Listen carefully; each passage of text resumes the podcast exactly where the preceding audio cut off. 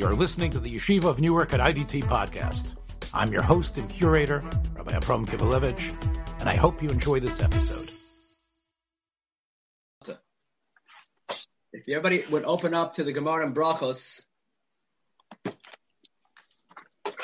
going to start right in the middle. We're going to jump right into the deep water. You know, there's two ways to learn how to swim. One way to learn how to swim is to start in the shallow water, the way I learned. And that way I didn't learn how to really swim till I was 28 years old. The other way to learn how to swim is just to jump right into the deep water, which is what we're going to do right now. So if everybody jumps into Daf Lamed Vav Amid Aleph, Lamed Vav Amid Aleph, you'll see about 10 lines down, there's a Gemara that starts with the words Kimcha Dechiti. Kimcha Dechiti. Now, we're not going to be going in order in this year. We're going to be learning what we call Be'iyun, which means we're going to be doing it in great depth in Mitzvah Hashem. And the idea is to really try to understand the principles behind the halachas of brachas. Masech brachas is split into a number of different parts. The first three prakim deal with the laws of Kriyashma. The fourth and the fifth parak deal with the laws of Shmona Esrei. The sixth parak deals with Berchas Hanan, and that's the brachas that we make on foods and the seventh parak deals with Zimun, and then the eighth and the ninth parak deal with other um, issues with regards to specific special brachas that we say once in a while. So we're going to start with Berchas Hanenim. We're going to be jumping around, but uh, at the same time, we're going to be doing sugyas. So very often, when you learn a Gemara straight, there's actually more out of order than when you do a sugya. When you do a sugya, you focus on one element, even though it could be that you find it in different areas of the Gemara. When you do a Gemara straight, it's, it's, it's, it sounds like it's more in order, but very often because so many different elements are brought up in a, in a block Gemara, that going straight is actually a little bit more out of order than going out of order, which is more straight because then you're hitting on the areas that you want to really focus on. So we're going to start with the Gemara. One, two, three, four, five. It's 10 lines down on Daf Lamed Vavam and Aleph. The second word on the line is Kimcha, Kimcha Dechiti there's a, a concept of kimcha dechiti, which simply means we're talking about the brachas that we make on different foods. You want to, what's the bracha that we make on flour, on wheat flour? Kimcha, kamach is flour, and dechiti is wheat flour. So there's a machlokas in the Gemara, Rabbi Yehuda and Rabbi Nachman. Rabbi Yehuda Amar Bar Priya Adama. I hope everybody has the place. Rabbi Yehuda Amar Bar Priya Adama. The bracha you make on kimcha dechiti is Bar Priya Adama. Rav Nachman Amar Shahakol Niyebed Rav Nachman says that it's Shahakol Niyebed now, what bracha do you make on wheat? So uh, I would think that I thought you made a mazon. I thought you make a mazonos on wheat. If a person eats a, a piece of cake, you make a, a barim mazonos. Everybody knows that. Person eats a cookie, you make a barim mazonos. So the truth is, the only time that you make a barim mazonos is when you take one of the five grains, or maybe rice and millet as well, and you crush and grind the grain, and then you do some type of you add some type of heat to it that makes it into a into a type of porridge or a type of food where the grains are crushed and mixed together and then they're because of the element of heat that we've used to uh, process the wheat it becomes like a cookie or a cake or a or some type of porridge some type of oatmeal. However if one were to take a piece of just a grain a kernel of wheat so then the halacha is that you make a bari priyadama the gemara says we'll see this in a different place Hakoses chita, somebody who chews on a piece of kernel, on a wheat kernel, the bracha is a bari priyadama. So the question that the Gemara is asking is, when you just chew or you eat a kernel of wheat, imagine you're in the field, you're harvesting the wheat, and you're a little bit hungry, you don't have time to start crushing the wheat and going through the whole process of making a piece of uh, a cookie. You just want to take a wheat and, and, you, and, and, and you pop it in your mouth. So the halacha would be you make a bar priyadam in such a case. The Gemara now asks, what happens in between the stage of the kernel of wheat and the actual cookie? What bracha do you make? Kimcha dechiti, Rabbi Huda says it remains a bar priyadama. The same way on the wheat kernel itself you make a bar priyadama, so too on the wheat that you've made into a flour, you also make a bar priyadama. Nothing has changed. Kimcha as I mentioned a moment ago, the same way you make a bari adama on the wheat kernel because it comes straight from the ground. The same way you make a bari adama on a tomato, and the same way you make a bari adama on a um, on on celery, you make a bari adama on wheat as well. only when you process the wheat, you make it into a cookie, do you make a mazonos. So the Gemara now wants to know, what about if you make it into a wheat um, flour? So Rabbi Huda says it remains a bar priyadama, and Rav Nachman says shakal yebed varo. Nachman says for some reason the wheat flour becomes a shakal the varo. The Gemara continues and asks as follows: Amalei Rav Rav Nachman lo oled Rabbi Yehuda. Rabbi Yochanan u'Shmuel kavase. So Rabbi says to Rav Nachman, it's almost like a little bit of a threat. How can you argue? How can you argue with Rabbi with Rabbi Yehuda? Everybody holds like Rabbi Yehuda. Everybody holds like Rabbi Yehuda. I remember when they were putting up the Flatbush Erev and the and the and the uh, the Borough Park Erev, the, the Brooklyn Erev, the Flatbush Erev.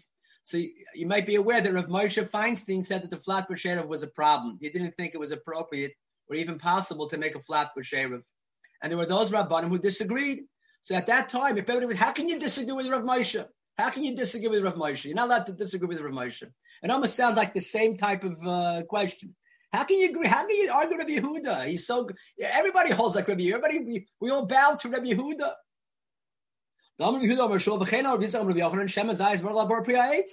How do you know this? Because just like on an olive, you make a bar piyaetz. So to me, you take that olive and you make it into an olive oil. So you make a bar piyaetz, an olive oil. So you see, just because you take a just because you take a food and you change its consistency from its original state, the original bracha remains. You have an olive bar priyaites. And then you make olive oil bar priyaites. So too here too. You have a piece of uh, a wheat kernel, bar priyadama. You make it into a wheat flour. It should remain a bar priyadama. Who says it should change to become a shahakal? That's the Gemara's question. Alma, the Gemara says, Afal gav the ishtene b'milse. Even though it's changed, the milse kai, it remains in its original state, and therefore it retains its original bracha of bar priyadama. Hachinami is so too by wheat flour, afagav de ishtene, just because it changed, the milsei koi. It stays in its original state. Therefore, it remains a bar priyadama. So the Gemara says, no, you can't compare the two cases. You cannot compare the two cases. Me dummy. Me dummy. Now, me dummy doesn't mean are you a dummy? That's not what it means. Me dummy, the word dummy in Aramaic means me dummy. You can't compare doma. You can't compare the two cases. It, it sounds like almost me dummy. Me dummy, are you a dummy? You can't compare the two cases. Worry, that's not a big. Don't quote me on that. That's not uh, that's not something we need to quote me. But that's an interesting way of learning the Gemara. Me dummy, hasam lesle iluya. When it comes to the olive oil, the reason why it retains its original bracha is because you've reached the final state. There's nothing that's going to happen to the olive oil after you make it into olive oil. You're, you're not in the middle of a process. You're, you're, you finished the process, so therefore there's no other bracha. It doesn't go down a notch in bracha. However, hacha, when you're talking about the wheat kernel, you're just in the middle of the process. Hacha isle iluya acharina bepas. There is another direction. There's another part of the process that's going to happen in when you take the wheat kernel and you make it into wheat flour, you're right in the middle of the process because the goal here is to take the wheat flour and then eventually add water and make dough and eventually make it into a nice challah. So because you're in the middle of the process, therefore Shmuel holds that you make a shach on the Yebedvar. Now, if you take a look in the Gemara, again, about 10 lines down, right where we started from Kimcha Dechiti, where Rav Nachman says shahakol niyebedvar, there's a little there's a little hay in my Gemara. There should be one in your Gemara too. That little hay is a reference to the side of the Gemara by the Ein Mishpat near Mitzvah that tells you where to look in Shulchan Aruch to see what the actual halacha is. We have a machlokas for Yehuda and Rav Nachman. Yehuda holds on kimcha dechiti on wheat flour you make a bari priyadama. Rav Nachman holds you make a shak on the yebedvaro. We have a machlokas whether if you're in the middle of the process of taking a wheat kernel into making bread and you find yourself with wheat flour, whether it retains its original bracha of bar adama, or it goes down a notch to shahakol niyebedvarim. Which what's the halacha? So we don't know. We know there's a machlokas. What's the halacha? So if you take a look, the Ein Mishpat tells me, look in Maimon and Hilchos Brachos. That's the Rambam. Look in the Smag. Look in the Tur Shulchan Aruch. So later, if you have a chance, take a look in Shulchan Aruch and see what it says, but from the fact that the little letter is by the shahakal tells me that's probably the way that we pass him. So we actually paskin that the bracha is shahakum niyabedvaro on wheat flour. Let's review for a second. Person has a wheat kernel, he's in the field, and he wants to pop in wheat kernels into his mouth, he makes a bar priyadama. A person takes the wheat kernel, he makes it into wheat flour, he grinds the kernels, makes it into a flour, he makes a shahakom niyabedvaro. Then he takes that flour and he adds water and he makes it into a dough and he puts it into the oven and he makes a challah, he'd make a hamotzi lechem in a aretz. Or if he adds water, a lot of water, and he adds some sugar and he makes it into cookies, he make a barim in Amazonas. That's what we're up to. So I'd like to try to explain the shita of Rav Nachman, shahakol niyabed Why is it that on Kimcha Dechiti we move from a bar adama as we're on the as we're on the way to hamotzi lechem in aretz, we stop off with the shahakol niyeb dvara. There is a Gemara in Brachos on Daf Mem. You turn to Gemara in Brachos on Daf Mem. The Gemara tells us is trying to figure out how do we define a tree in halacha. How do we define a tree in halacha? So if you take a look at the very last line, the very last line, Brachos Daf Mem Amid Aleph, the Gemara tells me as follows. Everybody see a Mem Amid Aleph in Gemara Brachos? The very last line. When do we make the bracha bari priyaitz? What what type of fruit or item do we need in order to make a bar priyaitz? Now, the Gemara is in the middle of trying to figure out how to define a tree in halacha. Now, this question is not just important for the laws of brachas. It's important for many halachas, including the laws of arla. If something is a tree in halacha, then you're not going to derive any benefit from its fruit the first three years, the time that it's planted. Person is not a tree. If, if person, if, if an item, if something is not defined as a tree, defined as a vegetable, then you can get uh, derive any benefit, uh, not just the first the first uh, year. You can derive benefit the first day. You can get that fruit up in a few weeks, however long it takes. You can derive benefit. So it's very important in other areas as well to define whether something is a tree or not. Another area where it's important to know whether something's a tree is in the halacha called klai hakerem. What's the laws of klai? Klai hakerem means as follows. Pasuk says in Parshas Kitesir, lo tizra karmacha kalayim. You're not allowed to plant your vineyard kalayim. A person has a vineyard. Just last night, I heard that one of my friends who made aliyah a few years ago bought a piece of land and he's now started his own bourbonry. He's making bourbon. That's what he's doing so I, I, I, was so excited for him because I know he loves bourbon. And I always had this dream eventually, Mitzvah Hashem, one day, going to Eretz Yisrael with the family, buying a piece of land and starting a vineyard. I'd like to start a vineyard. We call it Weiss Wines, maybe WW, or maybe, I don't want to call it WWW. People think I got into wrestling, so I don't want to do that. But you know, start some type of vineyard. It'd be beautiful. Matter of fact, when I was when we were in Eretz Yisrael a few years ago, we swapped cars with an Israeli family. The Israeli family, the name was Tepperberg. If you go into any of the kosher wine stores, you'll see Tepperberg wines. That's their wine. He was uh, he, he was uh, he owned the vineyard. The family owned the vineyard. He's been in, and he's been in uh, in in wine for you know his life. So that's such a beautiful idea. On the other hand, I also remember that years ago I had this thought of buying a farm in Eretz Israel and milking cows for the rest of my life. And I did that for about uh, about five minutes somewhere in uh, near Lakewood, New Jersey. And I realized I'm not so into milking cows. Maybe I'm into crushing grapes. It could be after five minutes I'll go back to the Gemara. I'm not sure, but these are one of the, these are some of the things that I think about. Maybe you're thinking about the same thing. Maybe we'll visit each other one day in Eretz Yisrael. Your bourbonry, my farm, someone else's vineyard. It'll be very exciting. And Hashem, Amen. So now, the halacha is you can't plant kalayim. I know what you're thinking. I thought I signed up for a Gemara shir. Let's learn. It's, going to be so exciting. It's unbelievable. We're going to learn such great things. Uh, tell everyone about this. It's going to be a great Shem Hashem. Let's begin. Let's let's continue. Gemara says in Kalayim, the halacha is you're allowed to plant a tree next to a vineyard. Person has a vineyard right in the middle of his vineyard. He wants to plant some apple trees, some orange trees, or he wants to make an orange orange grove. No problem. A vegetable you're not allowed to plant next to a vineyard. Lo tizra karma klaim refers to vegetables. The entire Masechta Klaim is filled with this. The Rambam Hilchas Klaim. That's the halacha. So for another area, it's important to know whether something's a tree or a vegetable. If it's a tree, then the halacha is that uh, that you can't plant it. If it's a vegetable, If it's a tree, you can't plant it. If it's a vegetable, you can't plant it. Okay, fine. There's a Tosfos that says as follows. So first, let's learn the Gemara. The Gemara says,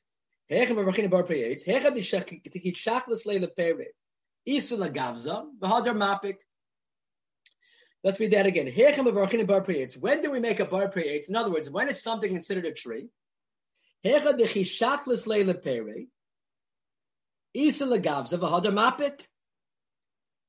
is it a bar It's when someone would take the fruit off the branch of the tree. Isa lagavza, and at the end of the season, the trunk of the tree would remain, and maybe even the branches. This is a machlokas Rashi in the Rosh. Maybe even the branches upon which the fruits grew remain.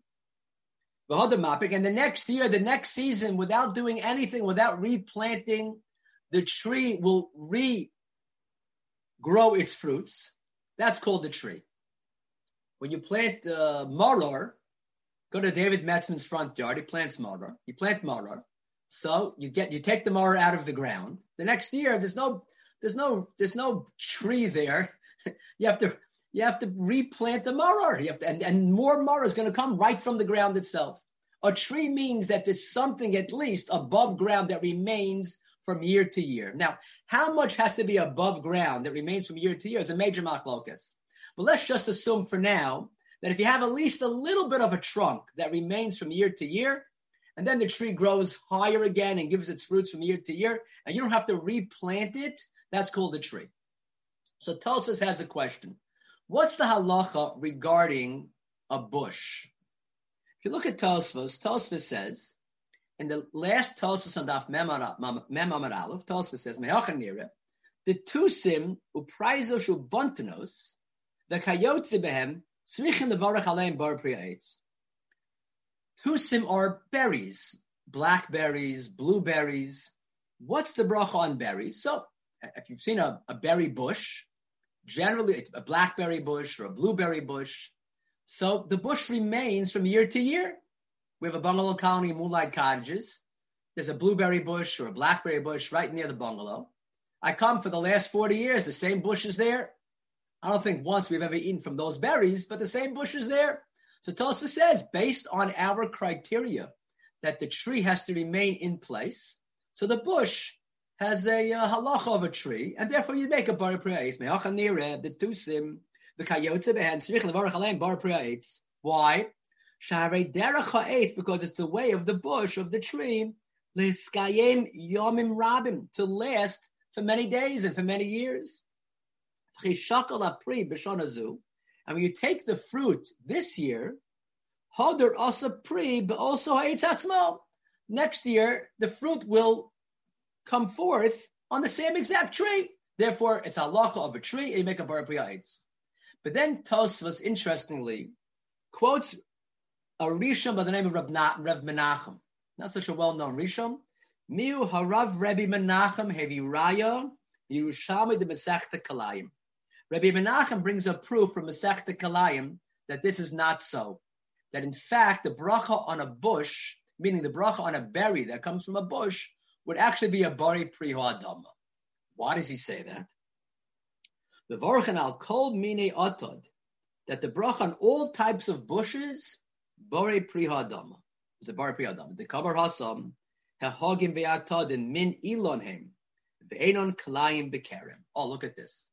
You know how Rav Menachem knows that a berry bush, you know Rav Menachem knows that a berry bush is considered a, a, a, um, um, a, not a tree? So he quotes Yerushalmi. First, Yerushalmi says that a bush is a tree. First, he says it's a tree. And therefore, since it's a tree, so the halacha is that you can plant it next to a karam, as we said before. Something that's a tree can be planted next to your vineyard. Something that's a vegetable cannot be planted next to a vineyard. So a berry bush, the Yerushalmi says, can be planted next to a tree, which implies can be planted next to a vineyard, which implies that it's a, considered a tree. But then the Yerushalmi asks, Parich, V'hatanya, Elu Heid Mine Dishayim. These are different items that have the status of Dishayim, which means not trees, veget- vegetables. Hakundis V'ha'atad. And the Brisa says, included in those things that do not have the status of a tree, is considered a atad. So a bush, it seems to be a stira in the Yerushalmi, whether the berries from a bush have the status of a tree or not. They do have the status of a tree. That's why you can plant them next to next to the klai hakaram, next to the vineyard. So, in what area does the Brisa say that they don't have the status of a tree? So the Gemara says, "Umishani." Tosfos quotes the Yerushalmi, different type of way of speaking, different type of nusach. Umishani tamon lebracha v'hacha leklayim. Yerushalmi makes a distinction in between whether you're dealing with which bracha to make on a berry or whether the berry is considered a tree with regards to kalayim. Amala inyan bracha mine deshayin. Let's just review again what Tosfos says. Tosfos says from Rabbi Menachem that there's a steer about the status of a bush. It seems that a bush does have the status of a tree because you can plant it next to your vineyard. And if it was a vegetable, you couldn't plant it next to your vineyard. On the other hand, the bracha that you make on a berry is a ha'adama. Now, I don't want anyone to leave the shir without understanding the halacha lamaisa. Halacha lamaisa of Moshe Paskins that on many berries, including the blackberry and the blueberry, you actually make a bar. And that's the way we paskin. However, in this Tosfos, we're highlighting that the bush, all bushes apparently, you make a ha'adama. So this is not la halacha, but it is a a, a position of Rav Menachem in the uh, in the Tosfos. So let's understand why would it be that there's a distinction between what bracha you make, adama, not a tree, and whether you could plant it in a vineyard. It seems like it is a tree. How could there be such a stira? So we perhaps can explain as follows: There's something called a tree, an apple tree, an orange tree. Those are trees. There's something called a vegetable. That's let's say a Although recently someone told me that in the, in common um, understanding, I guess in uh, in the world out there, is that a tomato is no longer considered a vegetable. So there are planets that used to be planets that are no longer planets. There are vegetables that are no longer vegetables. The halacha still considers, despite the fact what the experts out there are saying, that in halacha the tomato is a vegetable. You make a burpee adam. Tosfos is telling us that there's something called a bush, which falls in between what we'd call a vegetable and a tree. It's not mini desham and it's not min elon. It's something in the middle. there's this middle state, middle state. You see, on the one hand, a bush is not considered a vegetable. And because it's not a vegetable, you're allowed to plant it next to your vineyard. See, the halacha is not that you have to be a tree to be planted next to a vineyard. It's that you can't be a vegetable. And a bush is certainly not a vegetable. And since a bush is not a vegetable, therefore you can plant your bush, your blackberry bush, your blueberry bush next to kalayim. Because there's no, again, there's not, the halach is not that a tree has to, that only a tree can be planted next to your, next to your vineyard. The halach is that if something is not a vegetable, it can be planted next to it. And therefore a bush, as he explained before, is certainly not considered a vegetable the, the, the bush remains from year to year. The same fruits come on it from year to year. You don't have to replant the bush, and therefore it's not a vegetable. Because it's not a vegetable, therefore you can plant it with kalayim. However, there are other criteria, perhaps the size of the tree, that because the bush is so low to the ground, it could be that's one of the reasons that even though it's not a vegetable, it also has not yet reached the status of a tree.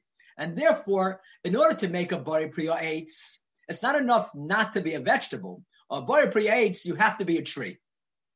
So to make the bacha bar priyates, you have to be a tree. Well, a bush is not, according to Rabbi Menachem, a bush is not considered a tree. If it's not considered a tree, then how come you can plant it next to your vineyard? Oh, because it's not a vegetable either. A bush is this middle state. It's not a vegetable, but it's also still not a tree. It's what we call the matzav habeinayim. It's the what we would call in halacha I am not here, but I'm also not there. It's what we used to call in Borough Park, nishtahain and nishtaher.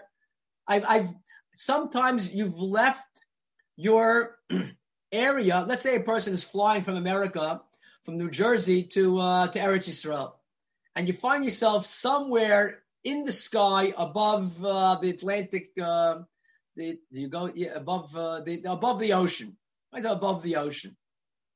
Okay, so are you in America? No, I'm definitely not in America. Are you in the Holy Land? No, I'm not in the Holy Land either. So where are you? Well, I've certainly left where I was coming from, but I have not yet reached to where I'm going. the Radbaz in a famous tshuva was asked the following question. What is the status, status of a ger, a convert, that has the bris milah, but had not yet been given or had not yet gone to mikvah? The halacha is that for a person to become a full-fledged ger, he has to be makabel ol mitzvahs, has to be makabel mitzvahs, and he has to have bris milah, and he has to go to mikvah. And we're going to assume for this year, like many of the Rishonim, that the milah and the tevilah have to happen in that order. You can't do the tevilah and then the milah. You have to do the milah and then the tevilah. We'll explain why in a second. So sometimes it happens that a person in the middle of the process of becoming Jewish, of becoming a convert, he will have done the milah, but not yet have done the tevilah. 19, sorry, 1848, this shana became most famous because it was in Eretz Yisrael, and Rav Shmuel Salant was on a fundraising mission, and the Rav that he put in charge to handle Shabbos, his name was Rav Asher Lemel, who was 30 plus years old at the time, a Talmud of Rabbi Kiva Eger, the Nesivas HaMishpat. And he was told about an hour before Shabbos was over that there was a wonderful Moroccan, a non-Jewish person who was in the process of Gerus, and he had his bris milah already, and he got a little bit of an infection, and he couldn't go to mikvah, and it was Shabbos. And this Moroccan was so from, he wasn't yet, he hadn't yet gone to mikvah, he was so from that he wouldn't even let the non-Jewish housemaid turn on the fire for him. He needed to be a little bit warm. He wouldn't even let, he wouldn't let the house, the, the, the woman who was not Jewish woman do malacha for him. He wouldn't even, so Reb Asher was told, they would tell, they were, there was, there were, someone was talking about the virtues of this new Mirz Hashem very soon found Ger, and he says he's not even, he doesn't even violate Amir Akum. He won't even tell the guy to do a malacha for him, even though he hadn't yet done tevilah. Rabbi Shalom said, please go tell this person that he should do malacha not only through the guy, but he himself should do malacha. Why? Because he hasn't yet had tevilah. He's a full-fledged guy. And the halacha is that a guy, should sheshavas, is chayav misa. So he told him. And what happened was, is that this person went to the, the person who was in the middle of the gavis, and he did malacha on Shabbos. And that started a firestorm. And because of that story, we have enormous amount of literature that deals with the Ger Shemol Volotava. What status does he have? Can he keep Shabbos? Now, by the way, it's not the only question that's important. A Ger Shemol Volotava. Does he, can he be, let's say person dies in that state. Is he buried in Kuras Yisrael? He buried in Kever Yisrael? A Ger Shemol Volotava. What's the status? So many different questions that come up could be mitzvah of him to a minion. Let's say he touches your wine. A lot of important questions to know. You have to know someone a guy, someone a Jew. That's a question. So many of the Mefarshim, the Binyan Sion was was the Rebbe of Rav Shamshon Rafael Hirsch. So he, the question went all around the Jewish world. And a number of them, including the Binyan Sion, a number of the poskim said, based on the Tosfos Yeshanim and other places, as follows. A Ger Shemov Taval is certainly no longer a non-Jew. Once you go through the process of having the circumcision, you're not a non-Jew. If you now, if a person has a circumcision because he wants to have a circumcision for some health reason, or in the hospital, the parent, the non-Jewish parents decide to give a kid a circumcision because it's healthy, whatever it is, that's not part of the process of conversion. But if someone wants to become a convert and he does a mila l'shem gerus, he's yotza miklal akum. He's no longer a guy. However, until you have tevilah, you're not yet a Jew.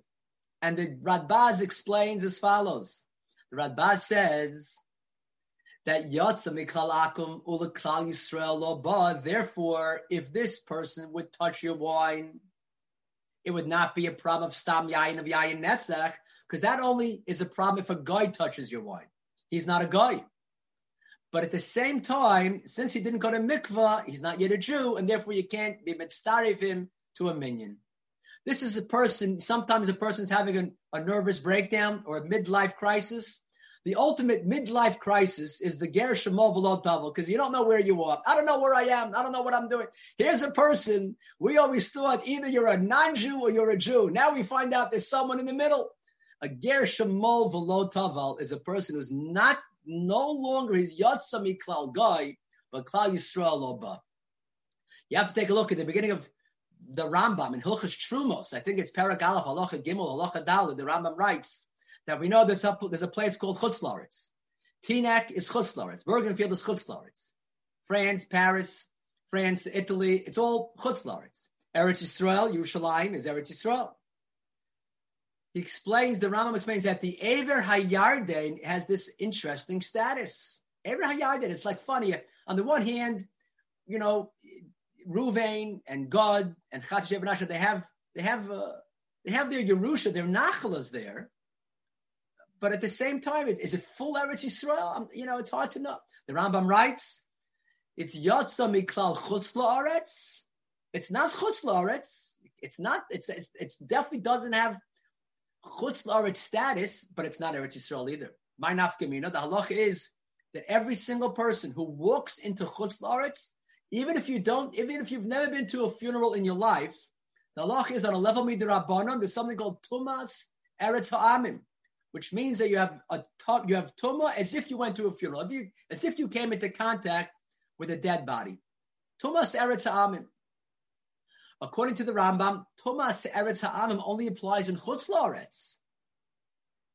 So if you're in Eretz Yisrael, you don't have that tumah. Let's say you're in Ever Hayarden, the halach is you would not have that tumah. Why? Because there the halach is, it's not that you need Eretz Yisrael to have tahara. It's that if you're in Chutz La'aretz, you have tumah. So if you go into Ever Hayarden, you're no longer Chutz You don't have that tumah. You don't have that tumah. By the way, if there are any Kohanim out there, that's the big Shiloh. I'm sure you've heard the Shiloh. It's not so poshut that a Kohen is allowed to live in Chutz Certainly, Rabbi Yoshev Paskins, because of this halacha, that um, uh, to, if you're living in Chutz it's okay, we can find some heter and parnasa that Rabbi Eiger talks about in Shulchan Aruch. But a person's living in Eretz Yisrael, to leave Eretz Yisrael if you're a Kohen, that's a much bigger problem than if you're not a Kohen, because if you're not a Kohen, you have the mitzvah of Yishuv Eretz Yisrael. How come you're leaving the, you're forgoing the mitzvah? But if you're a Kohen, you're going into a place of Tumah, Tumah Eretz Amim. But a Kohen would be able to go to Ever HaYarden because there there's no Eretz Amim Tumah because it's Yotze Miklal Chutz La'aretz, even though it's not yet L'chal Eretz Yisrael Higia. So this is a very, very important Yisod. And by the way, by the way, if you want to, if you want to understand where does this come from, there's a fantastic Gemara on Daf Ches So we've done three, three Daf in three, three areas so far. Daf Lamed Vav about Kimcha Dachiti, which I remember we haven't gotten back to yet. We have the Gemara about the bush on Daf Mem Amar Aleph. Now we have this Gemara on Daf Ches Amar Aleph. On Daf Ches Amar Aleph and Brachos, would please take a look? In the middle of the page towards the top, towards the top, nine lines down from the wide lines. It's a beautiful, beautiful, very beautiful Gemara. Nine lines down from the wide lines, the middle, the middle of the page, but a little bit towards the top. Amar of Chizda. Amar of Chizda. Rav Chizda teaches, La'olam Adam Yikane, La'olam Yikanes Adam Shnei Psachim, the Beis HaKnesses. A person walks into a shul, person walks into a shul, and this is actually the halacha, you shouldn't sit in the back of the shul next to the door with one foot out the door and one foot in the door. That's that's that's tasnish. Doesn't look nice. You know, like you're you're in. You know, you're right. You don't even. You're on the way out. You know, you you right, right at the door. You know, you hardly come in. You're supposed to walk into a shul. You walk in. You walk into a smorgasbord like that. You know, you walk into a smorgasbord. You're one foot in, one foot out. You go in. You go into the. You know, you go right into the sweet and sour chicken. Uh, Kal You come into shul. You have to go in. But the Gemara says this in a, in a peculiar way. Rav Chisda tells us you have to go through two doors. You have to actually go through two doors. The Gemara says two doors. You have to actually have two doors. You go into Eretz Yisrael, Yerushalayim. Sometimes you walk into a shul, and you walk through a door, and you're right in the shul. You know, it's not like you have to. You know, we have fancy shuls. You go to a shul, and then there's a hallway. Then you go to another door. You have to go through three doors till you get to the shul. Nah, it just means, yeah, yeah. So yeah, so Gemara says, psachim zagadaitach. Really, you have to go through two. You have to build a shul with two doors. Gemara says it means shir shnei psachim. It means you have to go in a certain amount. Probably it means daled amos. Shir shnei psachim. Right, you have to go in. You have to go in, and Rashi explains shir shnei psachim. Take a look at Divrei Maschil shir in Rashi. It's about ten lines from the top. Rochav Yikonis Lefnim Shalo Yeshiv Samuch LePesach. You shouldn't sit right near the door. the nira alav kamasoy ikav beis haknesses because it appears like coming into the shul is a painful act. You know, it's very painful to go into shul. I'm gonna, I'm gonna, I'm gonna have one foot out the door. Not appropriate. It looks like you're, you're, you know, you're on the way out. Now, by the way, if you happen to have your makom kavua near the door, you don't have to change your seat. If that's your makom kavua, because that's where they put you, okay, so that, that's that, you know, the, the, if the shul is full and you happen to be sitting near the door, I don't think that's an issue, the post can say. But if the shul is completely full, I'm sorry, if the shul is completely empty, and you can sit in any single any single seat in the shul, and you happen to sit in the back right, not next to the door, okay. It's also probably not an issue if that's where there's a seat. But it's probably better to move up a little to make it look like you're you're on the way in, not on the way out. But still, we're left with the question: Why use this peculiar language of shnei psachim? What does it mean to be in a shul that's shnei psachim? I have to go inside shnei psachim, two doors. Why say it in such a funny way? Shnei psachim. What does it mean shnei psachim? So there's a maral, and I'll share with you the maral. I can pull it up right now. Maral says as follows. I don't know. Can you see? I hope that you can see what's on my screen.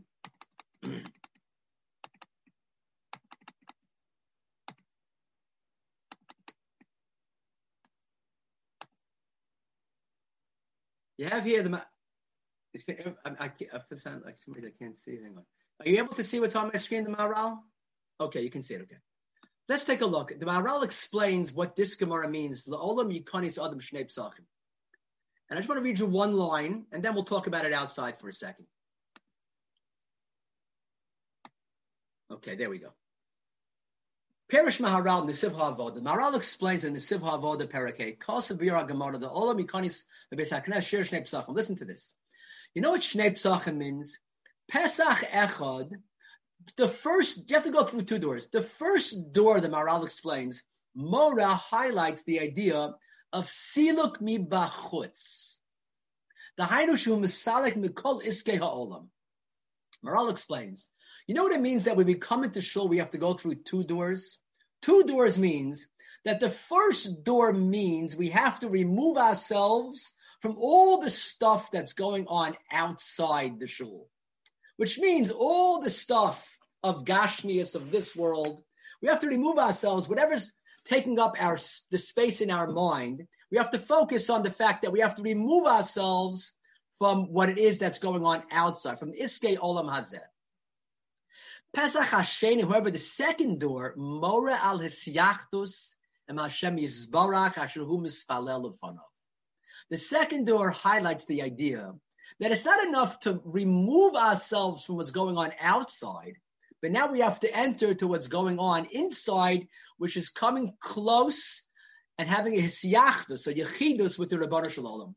Ve'ein below zeh, and you can't have one without the other. If a person doesn't remove and clear his mind from all the things that are going on outside, then he can't really come and connect with Hashem inside. That if Ein misalik atzma mikol advarim hashem bachutz. Afshu ponel Hashem yizbaruch mispal The person turns to Hashem, but his mind is filled with all the worries of all the stuff that's going on outside, and he's still thinking about the election and the politics and all that stuff. Your mind is confused, it's mixed.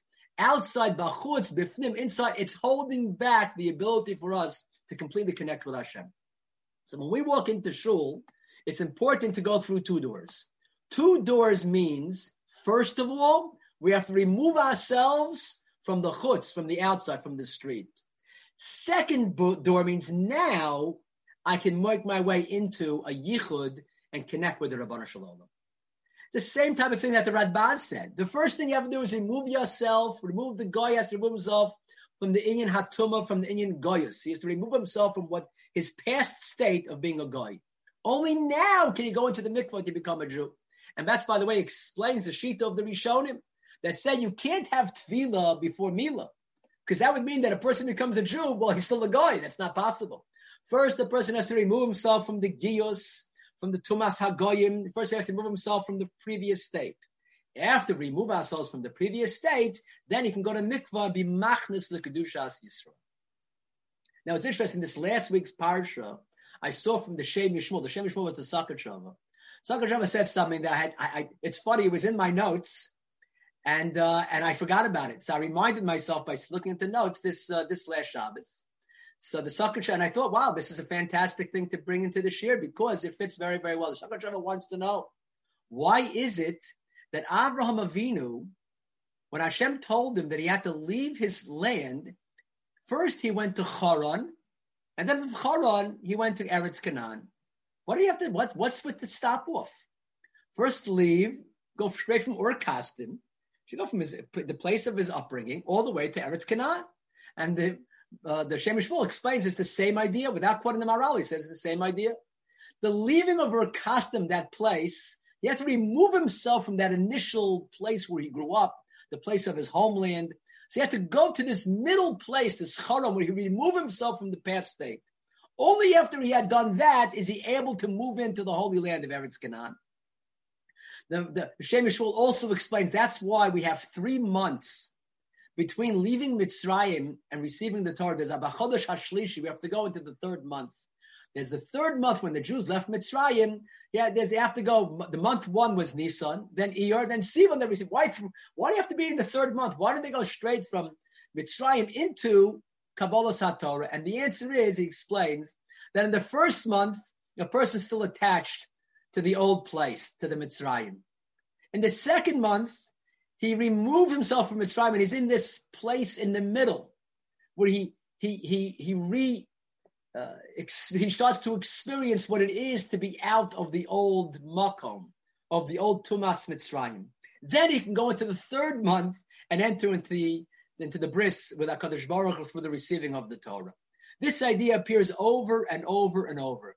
To be mavdul mitumasakim, to remove the previous state and then to enter into the new state called Kedushas Eretz Yisrael, the new state called Kedushas Yisrael. And in halacha, it's amazing how this appears over and over and over. Not just in defining lands, like Ever HaYarden is no, law, it's not considered Chutz La'aretz, but it's also not Eretz Yisrael. Not only with regards to people who convert, the person that converts, that is Yotzami Kal Akum Yisrael Abba for a Gel Shemal V'lo Tava. But also when it comes to fruits and vegetables, amazing thing, we find that the bush is not a vegetable, but it's also not a tree. And this this core, this finds itself in the Shnei Psachim. The Shnei Psachim of Dav Chesam and Aleph, according to the Maharal, gives us the window to understand this idea of this middle state. And by the way, now we can understand Daf Lamed Vav and Aleph. Because if we take a look back on Lamed Vav and Aleph, we wanted to know what's the reason why Kimcha Dachiti, according to Shmuel the Shakal, the Yebet Varo, and we make a Shakal. And even though the Gemara says, how do you go against Shmuel? How do you argue Rabbi Yehuda? Everybody holds like Rabbi Yehuda. The Gemara says, B'chol zos, we pass on like Shmuel. The Yemeka Shahakal on Kimcha Dachiti.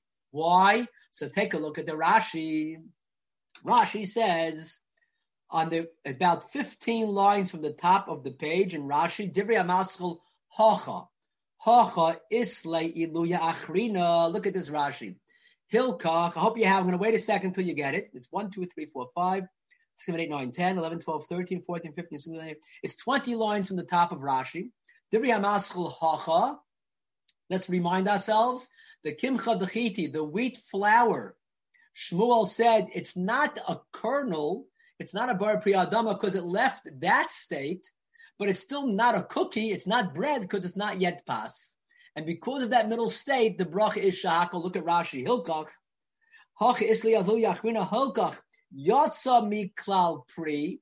It's no longer in its initial state of being a um, a kernel, of being a wheat kernel. Therefore, it's no longer the bracha of Adama. However, ulchlal derech However, it still not has reached the state where it's its normal way of eating, of being a cookie or a challah or a piece of bread, and therefore you have right here this middle status of shahakol miyebidvaro.